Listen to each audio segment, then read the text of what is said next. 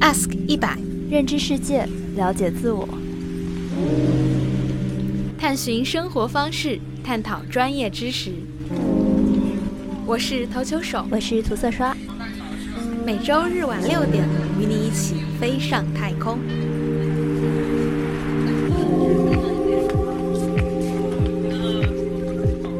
只要你想，你可以联系到任何人，但是你有可能约不到他。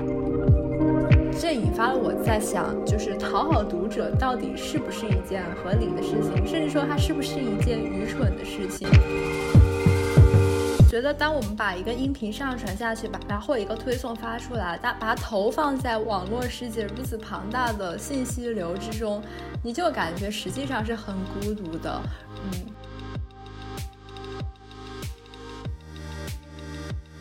这里是 S 一百的第三十八期。这一期我们想讲一讲我们是怎么在做播客的，大概是在前几个月，在我们的后台以及邮箱有一些听众给我们发来了就请教播客制作的邮件，然后在这些邮箱里面他们会说，呃，播客是怎么制作的呢？是需要人们都在一个专门录制的房间吗？所以通过这些宇宙发来的星星点点的信息。我投球手大概的，呃，感知到这个这个社会中应该会有很多人都想做播客，所以我们想以自己做播客的这两年，对，大应该是两年为一个例子，来给大家讲述一下一个个人项目，一个音频，它一个音频播客是怎么成型的。嗯，这是我们这期的主要内容和一个起因，然后我们会想从。Ask 一百的几个阶段开始讲起。虽然我们现在是以播客的形式，但其实走到播客其实已经走了两年了。然后走到 现在为止，有经过了好几个阶段。嗯，那就可以先从两年前开始 讲起，就是我们的一开始应该是二零一八九，二零一九年，二零一九年的五月份。对，当时为什么要做 Ask 一百？嗯，那个时候我好像是刚刚从就是日本京都留学回来，可能就是因为完完全全的脱离了中国和国内高校的环境，嗯，到了一个完呃完全不同的国家和学校，通过一个旁观者的距离去旁观了国内社会和国内高校，嗯，旁观完之后又回来，就发现了这个社会存在非常大的问题，在国内学术类高校里面真的非常的封闭，所有人都在走。同样的道路，走做科研吧，找一个找一个非常好的工作，呃，大厂读研，可能不是做，不是以科研为目的的读研。然后我开始怀疑，我跟投球手上的不是一所学校。不过没有关系，投球手同学，请继续讲你们学校的事儿。嗯，你等下可以反驳我。总之，我会有这种感受啦，就是我会感觉我的生活会比较闭塞。而在交换留学的期间，我仿佛好像把自己当做了一本展开的书，和这个社会的很奇奇怪怪的人进行了接触，然后知道了一些嗯不是那么寻常的生活方式。然后这两种生活方式之间的落差，让我开始开始去反思，到底应该怎样的解决国内。高校呃生活的这种困境，所以我就想说，那我就去做一个采访吧，这样我就可以逼迫自己每个月都可以跟不同的人交流，所以就开始了个人采访形式呃为主的 Ask 一百。说实在的，当时我真不知道 Ask 一百还有解决国内高校问题的这么宏大的、具有厚重的历史使命感的目标，这也是我这两年来最大的收获之一。你说的收获是就是认识到，就逐渐认识到 Ask 一百到底在做什么。对，在在在这里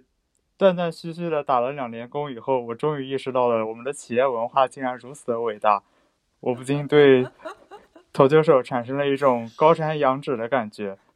我觉得这个应该就是我现在回头去看我当时的动机，我可能那个时候在做这个项目的时候，并没有嗯很清晰的意识到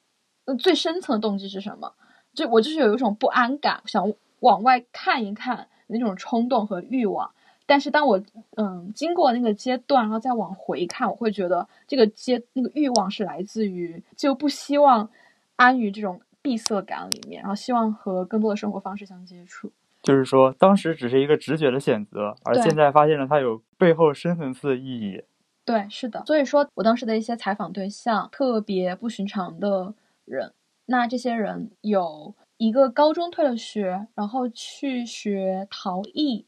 最后成为了非物质文化遗产传承人的一个女生。嗯，最近我发现她好像又去澳洲打工了。嗯，还有的话就是，比如说那个时候采访了陶成毅，他也是在北大读书，然后在大三的时候 gap year 了一年，去一些呃字节跳动和红杉种子资金这种国内的互联网浪潮的一线企业当中实习。还有比如说当时也是自己在微博上面联系到的 TestV，对，所以就可以看到这些呃采访对象，其实他们都有一种。要反思自己的生活，要先去选择不同的生活方式，去看一下不同人生，嗯的这样一种选择倾向，嗯，这是期初的时候的一些特征。那个时候，我又忍不住问，当时为什么你想到要去找测量员来一起做，而不是一个人去完成这个项目？我会有一种就是他会特别的靠谱的感觉，就是我感觉如果我自己要做的话，会在一些细节上面没有办法把控的特别好，但是。如果有一个比较靠谱的人来帮我把一些细节落实的话，就会让他显得更，这这个整个项目显得更，嗯，落地和，呃，框架更清楚一点吧。为什么我的体会是？为什么我的体会是测量员的发言给给这个节目增加许多欢乐气氛？是的，是的，嗯，然后这就是我，嗯，总之这就是阿一百刚刚开始，是出于一个非常个人的。动机，而且这个动机现在想来，它不是一个短暂的创作冲动，它不是我因为想要发某一篇文章，或者想要发某一条状态而去制作的一个项目，它就是作为我要系统的去解决一个问题的机制而存在的。好的，听着像一个认知行为疗法。那在这个从个人走向社会的伟大历程中，我们不能忽略的一个重要环节就是涂色刷的加入。那现在我来问这个问题：当时你为什么又喊了涂色刷来呢？在我做到第八期还是第九期的时候，找到了一个采访对象是吴秋玲，他们做那个 Up Up Being 那个社区公益嗯平台吧，算是。他呃，就吴秋玲，他是由涂色刷推荐给我的采访对象。我就说，如果你也对吴秋玲这么感兴趣的话，那。不如我们两个一起来采访，嗯，就那一期是涂色刷和我一起做的，然后做完那期之后，我就问说你愿不愿意和我一起来做这个项目，然后他就加入了。因为我那时候也是从国外回来，因为我大三的暑假到美国去上暑校，然后回来之后可能有着跟投球手从日本回来类似的这种嗯落差感和进一步引发了对自我的反思，然后我就会觉得。嗯，在这个校园里边，其实我能做的事情就非常的有限，日常生活非常的麻木。所以说，如果可以通过一个项目的形式去倒逼我自己多接触接触社会，让我觉得非常的有利于我当时的身心健康，然后和我的就是呃更长远一步的个人规划也有关系吧。因为我一直想做记者嘛，我觉得这样的采访也算是。自我的一个很好的尝试，然后还有的话就是，就是我和涂色刷是高中同学，对，所以我会觉得，我可能我们在很基础的理念上面，嗯，会特别的相同，然后沟通起来会特别的快速，就大家的脑回路会很像。我有一种被当场打脸的感觉，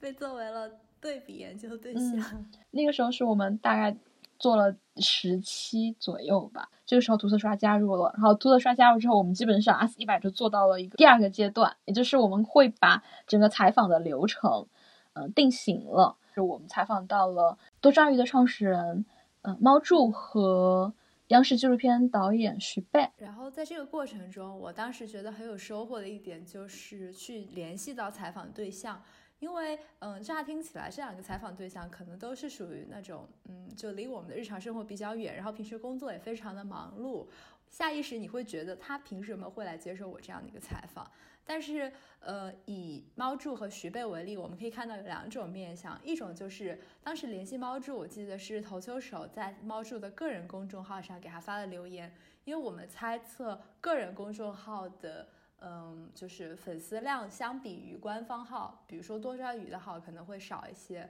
然后，嗯，这样我们的留言被猫叔看到几率也就会比较大，并且，嗯，投球手当时把自己在本期播客前一阶段所说的，嗯，自己对这个播客的很多寄托，以及为什么要采访他这样子非常真诚的一段言论。投投递了过去，就当时我觉得，就是如果我是猫主的话，我还是挺乐意和这样的年轻人聊一聊的。呃，至于徐贝的话，这就算是属于嗯，通过人情社会的网络一步一步的搭线。因为我大二的暑假在一个纪录片工作室实习过，然后当时呃，这个工作室的主理人。他和徐贝是认识的，徐贝也有参与当时这个工作室的一些项目。可是徐贝他好像日常并不一定在重庆，所以我就拜托 那位工作室的主理人去联系到了徐贝，然后我就说有没有可能让他来接受我们的采访。然后这样子通过一个中间人的搭线，然后徐贝和我加了微信，我就跟他说，嗯，在这个沟通过程之中，因为那时。正好是一九年的国庆节，我人就在重庆，他也在重庆，他就说那我们不如当面聊一聊。所以那天其实是略显仓促的，就是我嗯拿这个 iPad 上面简单的写了一下大纲，然后就就去跟他见面了。我记得后来投诉手说回想起来那个场景应该还是有些紧张，我也是这么觉得的，但是。我就觉得这个找人的过程让我们发现了，嗯，即使是所谓的大人物，只要你能通过合适的渠道和他对接上，其实那个面对面谈话的过程还还蛮快愉快的。我也是有相同的感受，就是发现了原来只要自己努力去争取，其实是可以争取到一些看起来遥不可及的社会资源的。而且，比如说像做采访的话，当你有意识的开始去寻找。如何联系到别人的时候，你就会发现，其实每个人的联系地址都公布在网络上，所以就真的会有那种这个世界，你只要通过七个人就可以联系到任何人的那种实体感。只要你想，你可以联系到任何人，但是你有可能约不到他。在我们的漫长的许多尝试之中，还是也有不少失败的例子。所以说，嗯，要提醒广大听众朋友们做好这个失败的心理准备。但是因为我们。一定程度上挺有这个心理准备的，所以说失败了也就算了，我们再找新的人。对，然后我还会想到说，就是为什么他会愿意接受你的采访？除了你主动的去找到他，还有就是我觉得真诚和了解他人还是确实非常重要。我记得当时给猫柱发私信前。我的确翻遍了互联网上所有他的采访，他微信公众号的所有的文章，我应该也读了一遍，了解他。然后你确实真诚的想对他提问，说一些自己的个人特色吧，就把你是个什么样的人，就是毫无 保留的袒露出来，然后真诚的去接触对方，就是还是有可能的。嗯，是的，我记得我在跟徐飞聊天之前，我把他那个西南联大和城门几丈高的纪录片全部都看了，然后正好。成本几丈高，当时他们在制作过程中，我在那个工作室实习，然后就可以借此抛出一些话头来促进我们的对话。嗯，这阶段我们找的人其实还是基于价值观导向的，呃，是猫柱和徐贝，还是因为我们对他感兴趣，然后我们觉得我们的价值观比较类似，才会找到这样的采访对象。接下来，比如说，如果说我们找到人了的话，下一步就是我们会确定一个文字版的提纲，而这个问题基本上就是我和呃涂色刷在石墨文档上面码一堆问题。我们因为是用的共享文档写作的方式，一般就是一个人写了之后，另一个人补充，然后大家再相互核对一下，嗯，所以感觉共享文档这种形式在我们整个 ASCII 的流程中非常的关键。我觉得它是一种挺好的合作方式吧，是我们企业文化的一部分。而且每次看到那些工作工作文件夹后很整齐的垒在里边，我就会有一种满足感。对对对，你就感觉这一切都被整理的妥妥当当的，就像一个档案馆、一个博物馆一样。然后里面每呃每一期都都放都好好的存放在那里了。这个提纲练完之后，我们就会把这个文档。嗯，发送给我们的采访对象，和他进行确认。嗯，然后在采访的过程中，因为那时候还没有做播客嘛，但是我们还是有录音，是为了之后整理文字方便，以免遗漏了一些必要的细节。嗯，做完了这个文字的初稿，我们一般也会就是相互核对一下，先是我和投球手内部核对，完了之后我们会发给采访对象，让他核对里边有没有事实性的错误，或者说他不愿意呃公之于众的内容。有的时候就直接是文字采访。嗯，对，其实文字采访是挺省事的，对我们后期制作而言。对，是的，因为这也说到说到一个另外特别有意思的点，其实我在这个过程中真的发现有些人。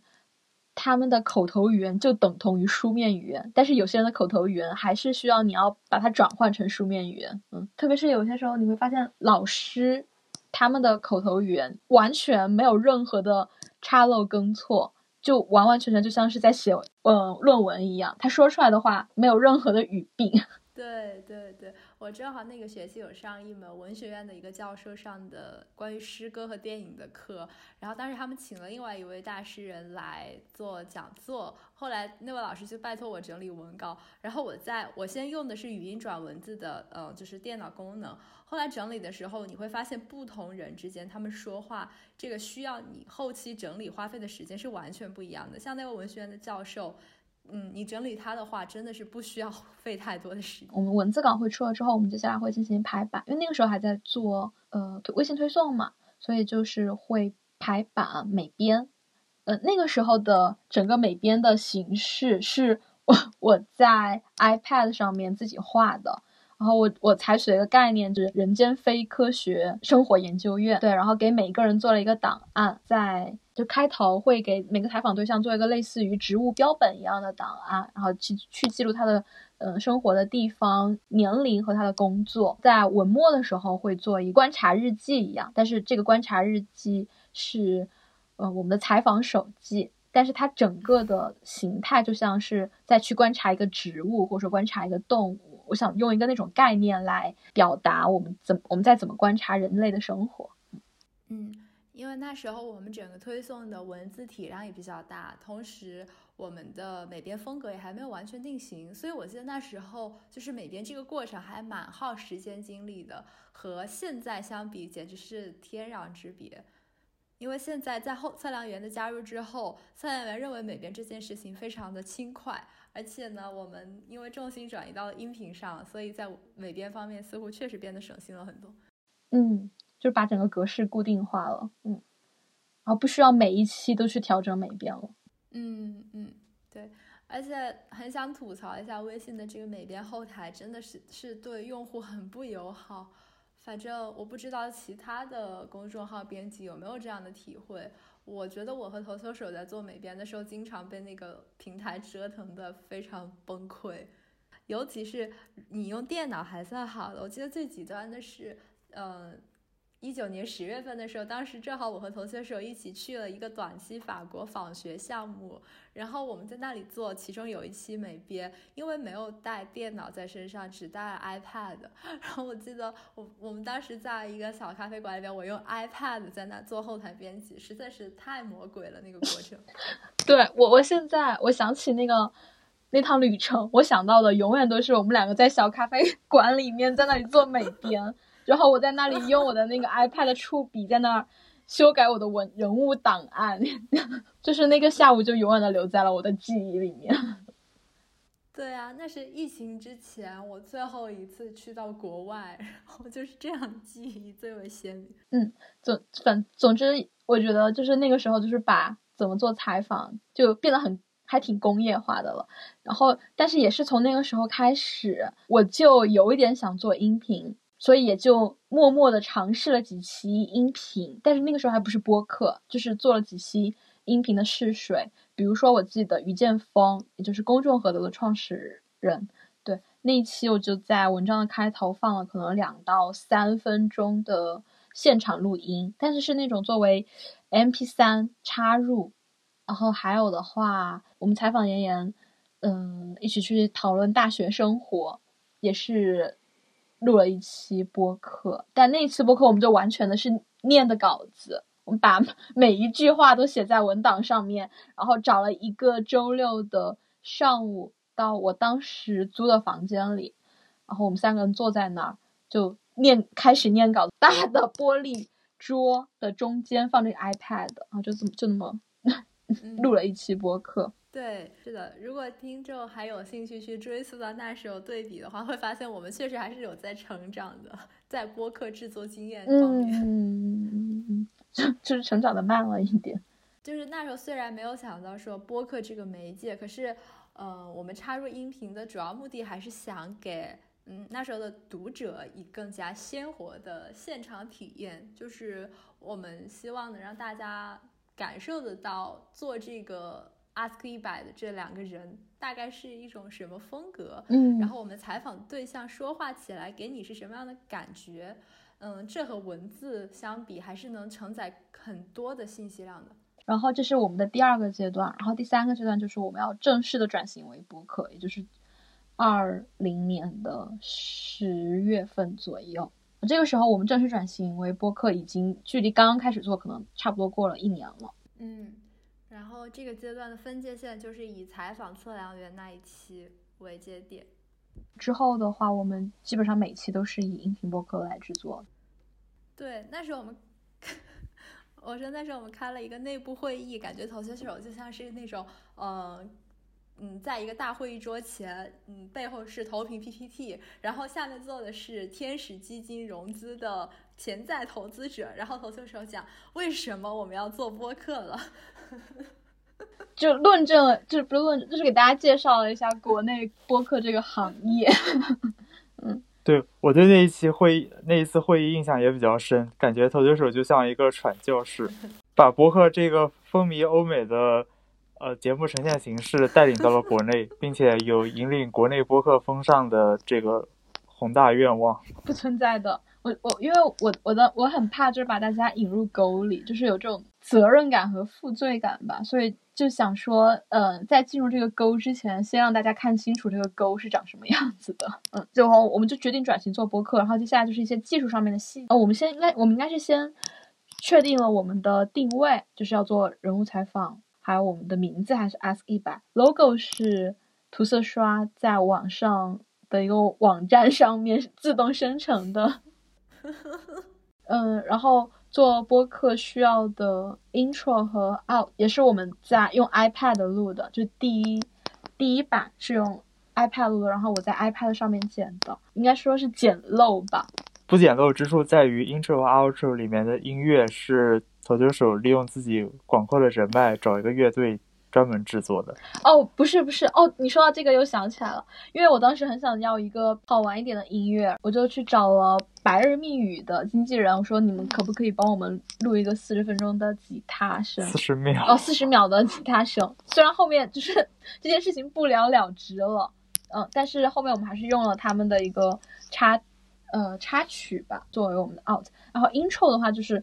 在网上下载的，原来是这样。嗯，因为白日密语也是之前投球手在 ask 一百第一阶段采访过的东对象。对他们是一个嗯大学生团体，然后在全国开巡演，嗯，一个摇滚乐乐队。对，所以就感觉对这个项目本身而言，还是有一些特别的纪念价值的。然后后来虽然没有让对方专门为我们录，但是还是得到了对方的批准，用了他们的一小段音乐。是的，你这个批准说的像施舍一样。嗯，同意。嗯，然后这些都是一些技术细节，就是我们怎么设立了自己的 logo、名字、定位和 intro 和 out。接下来是录制的机器，刚开始还是用的 iPad，我真的觉得 iPad 是特别好用的录制机器。然后现在就此时此刻是用 iPad 来录的。然后后面有段时间，我想就是把我们的录制音质提升一下，就去找了新传的老师，然后也是自己写邮件，就说 我想做一个播客，嗯，然后可不可以立下项，就在学校里面立大学生呃创新项目。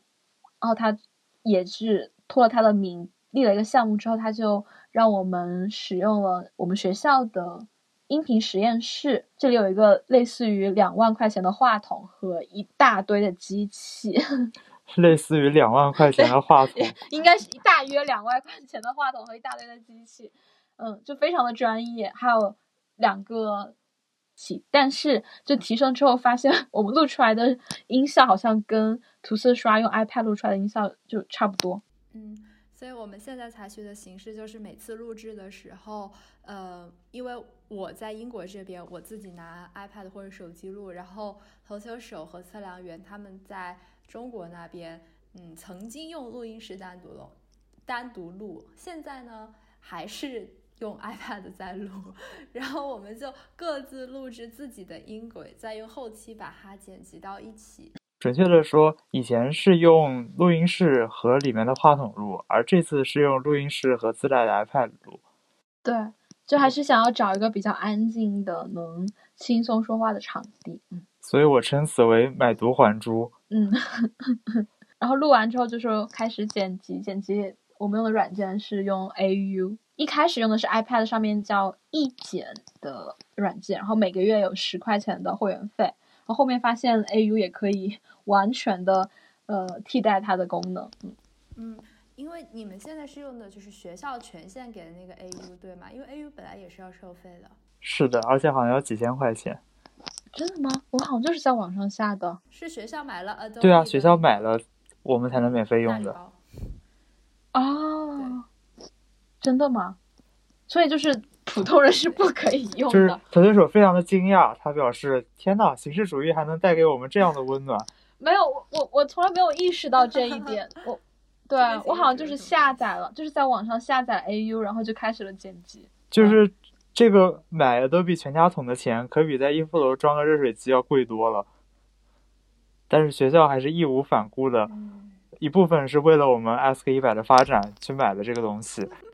谢谢哦。反正如果要让我剪的话，我现在没有这个权限，我只能还是用那个一剪。嗯，总之 AU 其实是一个还蛮好上手的软件，我只能这么说。对，然后就是大家如果有想做播客的朋友，就不要对 AU 抱持一种很很畏惧的心态。嗯，除了对它的价格。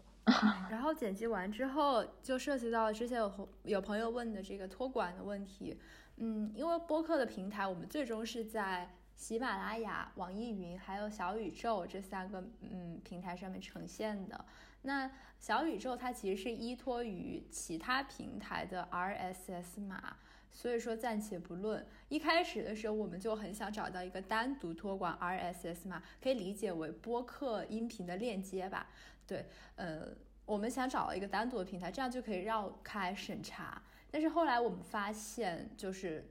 各种方式都非常的复杂，而我们的节目似乎也没有遭到什么审查的阻挠，所以我们就偷懒，还是采取了比较简易的方式，就是在喜马拉雅和网易云上面分别申请了账号，然后每期往这个平台上面上传。当喜马拉雅上传成功之后，呃，你就可以用它平台生成的这个托管服务直接导入到小宇宙里边，因为小宇宙现在，嗯。好像很多的中文播客都集中到这个平台上面了，所以说，呃，我们当时还颇为研究了一下，觉得它用用这个软件证明我们跟上了中文播客的这一波呃创新潮流。突然就从引领潮流变成跟上潮流了吗？那是一开始我们太天真了，就是呃，我其实嗯，在投球手说要做播客之前，对播客也知之甚少，但是后来我就去做了一些功课，发现其实中文播客。嗯，有一些比较知名的品牌，他们已经做了挺久了。嗯，对，真的就是我觉得有些前辈做的那个播客，真的做还挺好，真的做很好很好，而且坚持了特别久了。我知道可能，嗯，很一些比较 老牌的播客应该都做五六年了吧。现阶段播客制作的技术环节，然后到了这一阶段，呃，也就两年了。我我作为这个项目的发起人吧。我我就觉得我的心态发生了非常非常大的变化，就一开始的话，我做呃 S 一百，我好像是没有太大的责任感的，我就只是想把它呃做出来，好像做出来就是投球这个动作非常的重要，就是你要快速的去把东西推陈出新，嗯，让它呈现出来是最重要的。但是现在我会去考虑一件事情，它的后果、它的效果、它最终的那个目的是什么，就是。嗯，责任感会更大了，还有那种求实务实的心态会，呃，比较重吧。而且一开始的话，那个时候刚刚也说到，起初好像是主要是在探索一些不寻常的生活方式，就你会对不寻常的人生，有特别多浪漫并且荒芜的想象。但是到了现在，你会发现那些不寻常的人生也就是那样，然后会一嗯有一种那种中年男性的心态去看待生活，就会去考虑事物的实际功用和事和一个项目它的最终影响力。我在脑补我身边坐着一位中年男性。我觉得我们三个人的心态应该还差别挺大的，就像我们的代号也并不相同一样，感觉就是。我我能感觉到，在我们转型为播客之后，投球手经常引领着我们发出意义之问，就是我们这个播客的意义是什么？也就是测量员说他收获最大的部分，终于搞明白了这个项目的主旨，那是因为我们天天都在这种逼问自己。而而我觉得，就是我一开始取涂涂色刷这个代号，就是我感觉自己是一个 interpreter，就是。我希望我作为一个媒介，可以把他人的内容呈现给更广阔的大众。嗯，我做的是一个加工的角色。虽然我自己作为个体在观察，但是当我呈现的时候，我希望能够把我这个个体去隐去。因此，我觉得在终极意义层面，我可能没有那么多的主体性困困惑。嗯，即使是在做播客这个阶段，确实遇到了很多实物上面的麻烦，但是我觉得我的心态尽量。比较的简化，就是我们把它做下去就好了。只要我还在坚持，我就觉得挺有收获感的。嗯，然后，嗯，对，在我们随着那个期数的数字不断的增加的过程，就好像你，你想象你在画一个，你在做一个填色游戏，然后这个被填上彩色的部分就越来越多，越来越多了。真的是涂色刷。因为我可能觉得我在其他的场合的自我有些就是过剩了。所以说，在这个项目里边，我就希望去收敛自我，然后只做一个传达呈现的角色。我觉得可能就是因为我不想让大家觉得做这件事情很浪费时间，然后就有那种责任感。对，嗯，就希望真的每个人能在这个。呃，S 一百的项目过程中有所收获，然后回想起这整件事情，付出这些时间，遇到这些人，就哪怕很多 很多年之后，大家都不会后悔，就就是会有那种感受。这也是我们企业文化的一部分。你不要说企业文化，这也是我们团队文化的一部分。就是投球手自己承担起了沉甸甸的责任，但是却说希望我们的成员不要有太重的责任感。有请测量员来讲讲自己这阶段的心态。我觉得，正如我测量员这个代号的得来一样，哦，这个代号呢是投球手想出来的，赐名的。是的，是的，是的，就是，所以我的心态就没有在这个项目中，心态就没有很大的转变，一直就是跟从、执行。对，工具人。嗯。啊。但是他越这么说，我就会越觉得很。就是那个责任感就会越重，不知道为什么。那为了为投球手分担责任，我以后要换一套话术。感觉像是你免费雇来的一个高质量的呃 AI 劳动力。嗯，我们就接下来就讲一下，呃，就在做 Ask 一百过程中，我们学到了什么吧。这这很像一个面试题目，对。但是我觉得我是真的在这个过程中成长了特别多。就有一点像当时。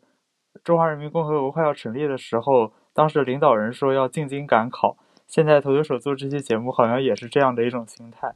可是我们这期节目做出来之后，也不会有一个什么开国大典一样的颁奖典礼，也不会是十大元首。我们有一百成为百年老字号，九十八年倒计时大典。嗯，总之，总之，我先我先来说一下，就是我在这个过程中就是学到了。有时候技能吧，就是我感觉我可能终生都会受用的是，一个是，呃，学会怎么去组织讨论吧。我我感觉，像我高中的时候是一个不是特别喜欢参加讨论的人，然后是在做 S 一百各种各样的圆桌的过程中，我习得了该怎么去组织一些温柔的，然后任何人都能发言的氛围，然后这个里面就包括了。一个非常重要的一个态度，就是你作为一个圆桌的组织者，你可能需要破除你的傲慢心，然后不要去阻止任何的讨论，并且不要把任何观点视为愚蠢的，要去创造一个就是任何人都可以轻松表达观点的氛围。然后，只有当每个人都可以轻松表达他的观点的时候，你才可以接触到不同的思考逻辑就比如说，我如果不跟测量员一起讨论一些事情的话，我永远都不知道原来科学的思维方式是那样的。就是所谓的科学，就是要对每件事情都下定义。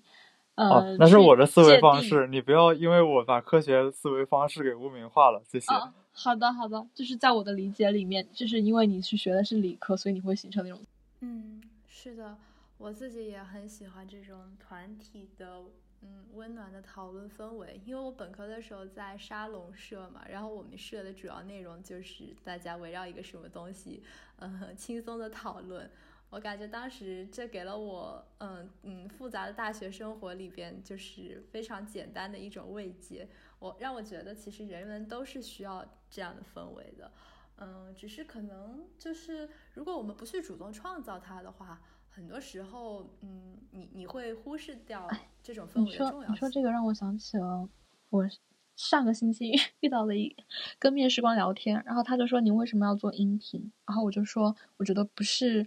我选择音频，而是音频选择了我。”天选之子？不是不是，就是说这个这个性格特点就只能通过音频这种形式去传达，嗯，是需要更缓慢的，有个更。嗯，长的空间把观点不同的观点和观点的深度带出来，没有办法做那种十五分钟的短视频。嗯，你可能是性格不合适。对，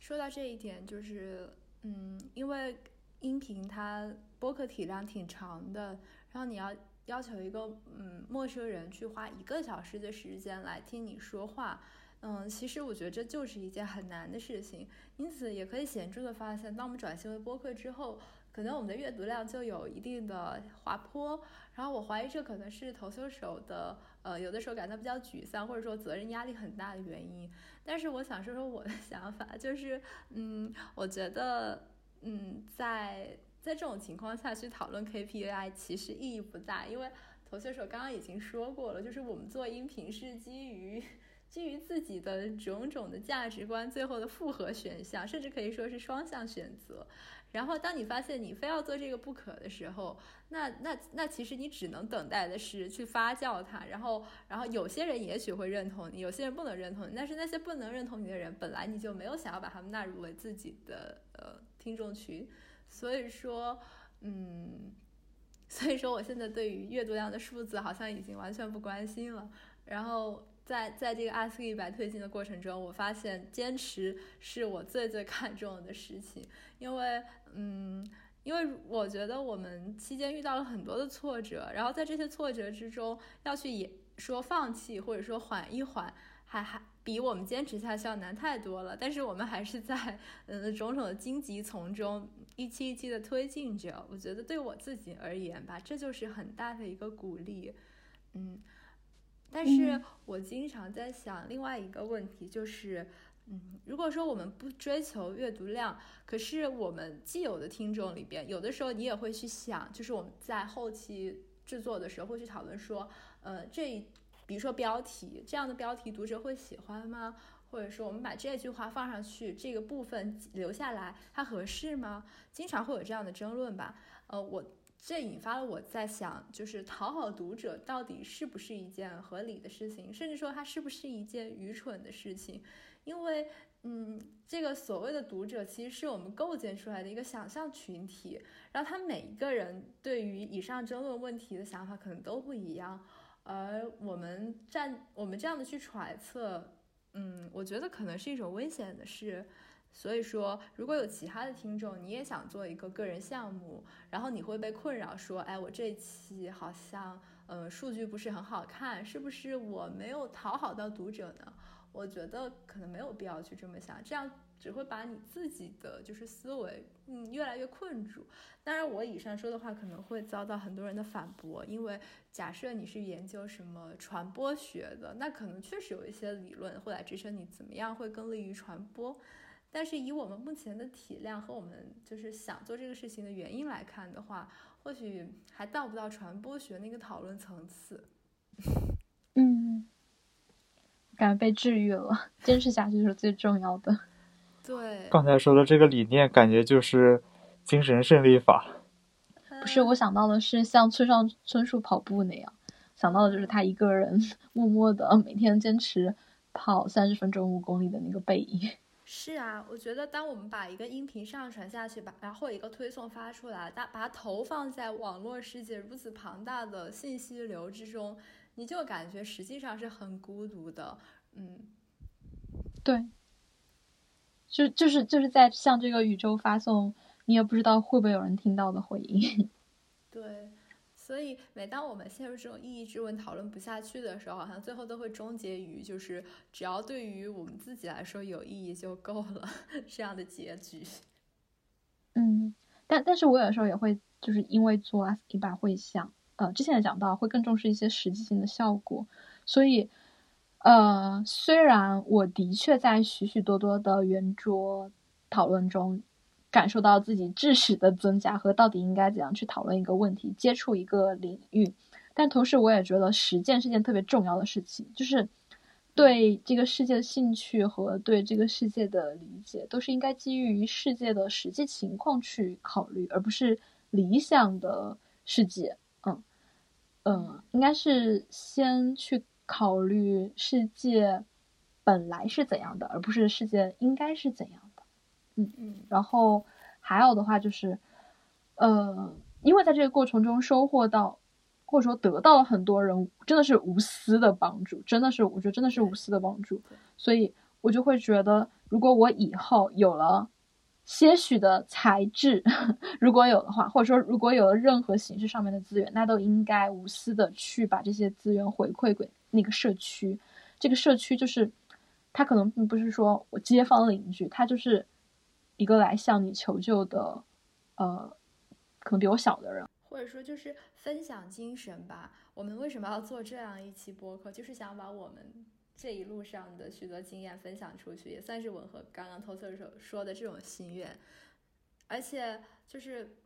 我也在就是 ask 一百制作过程中接触到一些之前如果不做这个项目的话，你不会想要去主动找到的人，而而你会发现就是。呃，聊个天这样的过程，就是无论是和谁聊天，都能给你带来一些收获。因为人是如此的复杂，所以说你随便挑挑一个特定的话题，然后把不同的人扔到这个话题里边，让他们产出自己的观点，一定会给你带来意想不到的收获。而嗯，就像头头所说的，有一些人真的是很无私在帮助我们，因为他可能非常的忙碌，然后让他来参与到这个讨论，也会花他的。不少的时间和精力去准备，嗯，那那这个时候他他他愿意把时间分享给大家，那我们把这个音频做出来，我们也希望通过我们这一段时间能分享给更多更多的大家。所以我会真的很感激别人给我时间，就是不光说播客做播客，就是我觉得任何人愿意把他生命中的这段时间跟你一起共享，就是。特别美好的事情，时间真的是 比很多其他的资源更宝贵的资源。它是就你活在这个世界上真正能拥有的东西了。我觉得突然突然有一些感性和感伤。嗯，这时候就需要测量员来救场了。啊，我应该怎么救场呢？就是你觉得你在这个过程中，你有学到，你有感触到什么吗？怎么感觉你已经说的上气不接下气了？不是不是不是不是，我刚刚就是笑了笑了。哦，好吧，就是我们这个大纲呢，一共分为四个部分。这是第三部分的问题叫做我们各自在做个人项目的过程中学到了什么技能。然后我回答的时候就写了两点啊，因为他们俩都写了两点。我的第一点是重拾了一些荒废已久的技能，比如说剪音频，这个是我初中的信息课上学过的，但是我早就忘得一干二净了。然后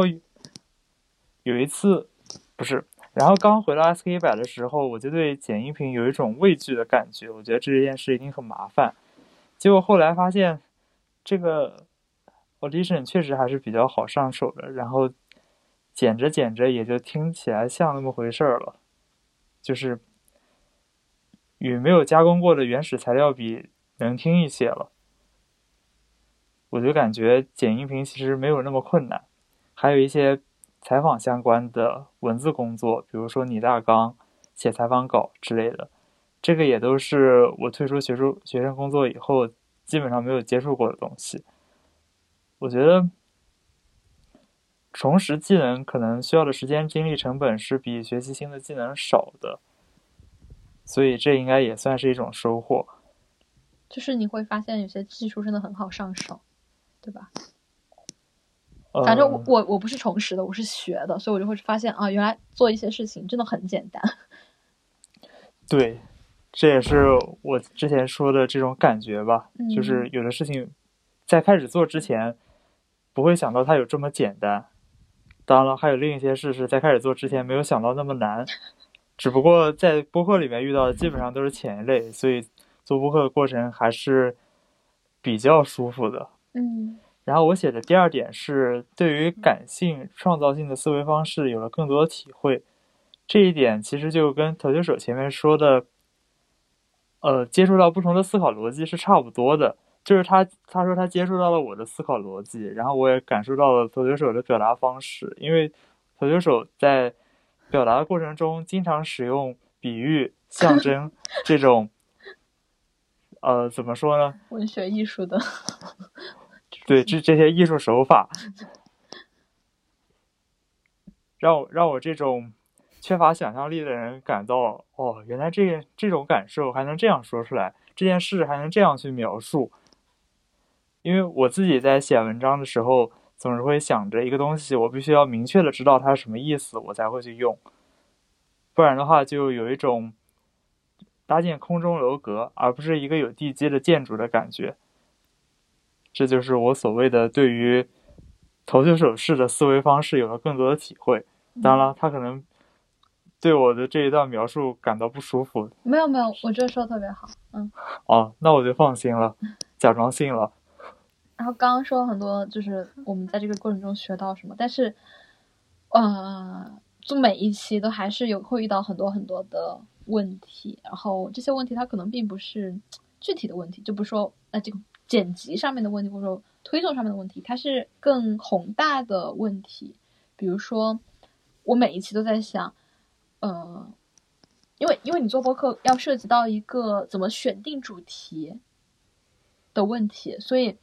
你会发现在选定主题的时候，个人的故事它肯定是最接地气的，呃，最好入手的，也是你最具有安全感的问题。但同时，如果你仅仅讲述个人的问题就足够了吗？为什么别人要来听你讲这个故事呢？你要怎么去讲述你自己的个人故事，才能够让它拥有超出你自己的价值呢？就每个个体的故事里面，一定会折射到一些社会现象。那么这些，我们应该怎么样子？去通过叙述，让这些个体现象拥有洞察力，拥有社会性的张力呢？总之，我觉得这个两难的问题到现在都还没有解决吧。嗯嗯，我觉得就是个人性和公共性，它其实可能说是没有办法去完全分离的。然后，其实是讲述纯粹个人的问题，嗯，因为这个人他。始终是一个社会人，所以我会觉得，好像看似很微观的话题，也能折射出很多，或者说你可以去引申出很多社会议题吧。嗯，我刚刚不是在说，就是我用头涂色刷这个代号，是想要尽量让自我隐身，然后去传达、呈现别人的声音吗？但是我觉得，就是我自己的声音，它并不是完全的消失的。而是在我们做选题的过程中，就是选择本身，我选择把什么样的话题呈现出来，它其实就是我的个人意志的体现。而我问什么问题，尽管我是发问者，最后的信息是由回答者抛给我的，可是，嗯，这个问题如果我不问，他也就不会说。因此，发问和选择，我觉得都是在呈现呃个人性。那，嗯。具体到我自己来说，就是我我为什么会去选有些选题，为什么想问有些问题，是因为我觉得可以从这个人身上，把他当做一个镜子，折射出社会的故事。对，嗯，因为我之前读了一些科幻小说，然后科幻小说里边会有很多对于人工智能的想象。然后这几年的人工智能，它确实也发展的蛮迅速的。然后你可以看到，像微软小冰这样的嗯功能，它甚至可以去写诗了。然后就有人说，像记者、传媒这样的行业，是不是未来也会被 AI 所取代？而我觉得刚刚所提到的，就是选择议题，选择去问什么问题，这样能力，嗯。它蕴含着一种人作为 human being，就是人性的这个这个主体性。所以说，我觉得它是在 AI 占领传媒业之前，做一个人，我们体现自己个人性的方式。你嗯，测量员，你你你在我们刚刚都说了很多在内容制作上面的问题。你你在这个 S 一百的制作过程中，你有遇到什么问题吗？原来问题是这个意思。你的理解是什么？我刚才陷入了沉思，就是我感觉我对个人内容创作问题的理解跟刚才两位好像有一点不一样。又涉及到那个我们俩使用的语言不一样的问题。对对对对对，这这回不能说我跟投球手说的不是一个语言了，很明显我们说的就是中文。我先回应一下刚才涂色刷说的关于 AI 的观点吧。我觉得，就我的理解看来，所谓的微软小冰写的那些诗，是之所以人们认为它是可以跟一些所谓诗人写的诗，嗯，有。相类似之处，是因为人可以用人特有的方式，对，就是包含想象力的方式去理解那些文字。这个能力是 AI 所不具备的。所以，我觉得传媒行业很有可能在近些年内，甚至在我们有生之年，都是不会被 AI 占领的。最多是我们人可以。在 AI 的帮助下，把它做得更好。就比如说，我们做 SK 百这个播客，那也是得到了很多技术手段的支持的。比如说互联网，比如说 iPad。如果没有这些东西，我们在只有广播电台的年代，我们甚至就只能做实时的节目，或者说我们没有办法和远在万里之外的涂色刷一起做节目。这些都是技术的支持。那我觉得现在的 AI 可能也只能是作为传媒行业的从业者的一些支持。好，关于 AI 就扯到这里。关于个人内容创作，我觉得首先，我觉我自己一般会觉得，我不生产信息，我只是信息的搬运工，就有一点点像涂色刷说的“涂色刷”这个代号的意思。但是，另一方面，我们在传递信息的时候也是有选取、有侧重的。所以，我对于所谓的个人内容创作的想法，或者说我自己做这样的事情的指导思想，就是“桃李不言，下自成蹊”。就是说，我通过我觉得合适的方式，选取我认为合适的内容，以及呈现这些内容。做到我自己的满意，或或者说不是满意吧，我认为它是合格的。我们把它放到互联网上去，如果它真的是优秀的内容，那它一定能够吸引来受众；如果它不是优秀的内容，那就吸引不来。那这个时候，你就只有改进你自己。那也不是，那就这就回到了要不要迎合受众的这个问题。如果我们观察漫长的文学史，你会发现很多后世，呃，声名显著的作家在生前都过着凄惨的生活。所以，这纵观人类历史，这也是很常见的事情。倒没有办法和他们 相提并论。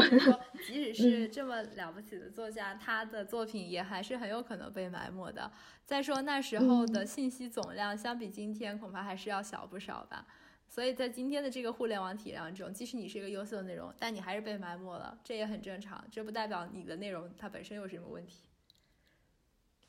哎，说到这儿，虽然可能有点偏题，但是我想到。我想到好像之前就是采访毛竹的时候吧，他说就是，嗯，这个时代可能不是一个大师的时代，但是是优秀的动作品一定会出来的时代。嗯，所以，所以我有时候还是会因为，呃，会因为这个观点去怀疑是不是我自己还做的不够好。对，嗯嗯，我觉得也需要一定的时运吧，就是某一个契机。呃，比如说于建峰那一期的时候，他是我们目前为止阅读量最高的一期。那我当时的观察，就是因为于建峰他本人就是他有很多的朋友，就是在公益界，然后这些朋友似乎都非常的敬佩他，因此这篇文章出来之后，就有很多的公益界的人，他们主主动自发的去转转转这篇内容，也可以说是，并不是因为我们采访他那期做的有多么的好，而是因为这个人他引发了一些链条效应，也许将来有一期，他也可能产生这种就是信信息爆炸，但不一定是我们可控的范围内。嗯，我觉得，呃，按照泽特刷刚才的说法，于建峰这一期它的流量比较高的原因，是因为我们内容的选取，而不是我们在内容制作的过程中加入了我们个人的特色。对，如果以后某一天，比如说在 SK 一百正式成为百年老字号以后，后世的人发现 SK 一百里面夹杂着一些新的精神。嗯，就是说我们呈现内容的方式，或者说我们在介绍别人的观点的过程中，顺便传达了一些别的观点等等，这样一些内容有更加深刻的影响，那就会超出所谓的认识我们的嘉宾的人的影响力的影响力。嗯，然后在现阶段的话，我觉得。借用一下投球手那个档案馆的比喻，我们就是在辛勤的搭建档案馆。我我觉得在现在的图书馆行业，也有很多在辛勤的给大家搭搭建什么嗯电子资料库的这样的人。然后也许这些资料库里边的很多内容，在短期之内甚至没有人被去检索到。可是这些辛勤搭建档案库的人，嗯，将来我觉得他们依旧会被被赏识到这份工作的价值的。对，所以现在又跳回到前面我说，呃，如果没有吸引到受众，这说明什么的问题？然后中间插出去一段，所以我的想法就是，呃，如果即使你没有吸引到有很多受众，即使没有下自成蹊，你要认为自己是优秀的桃李，这精神胜利法。对啊，我觉得对啊。我我我插，我就觉得在日常生活中，唯心主义会比唯物主义 更管用。对的，对的。然后我们自己做回顾，我们看到我们在石墨里边的那么多个文件夹，然后你会感觉到自己一部分的时间，就是曾经某个阶段自己寄托在了这里边，那就同时也是个人档案馆。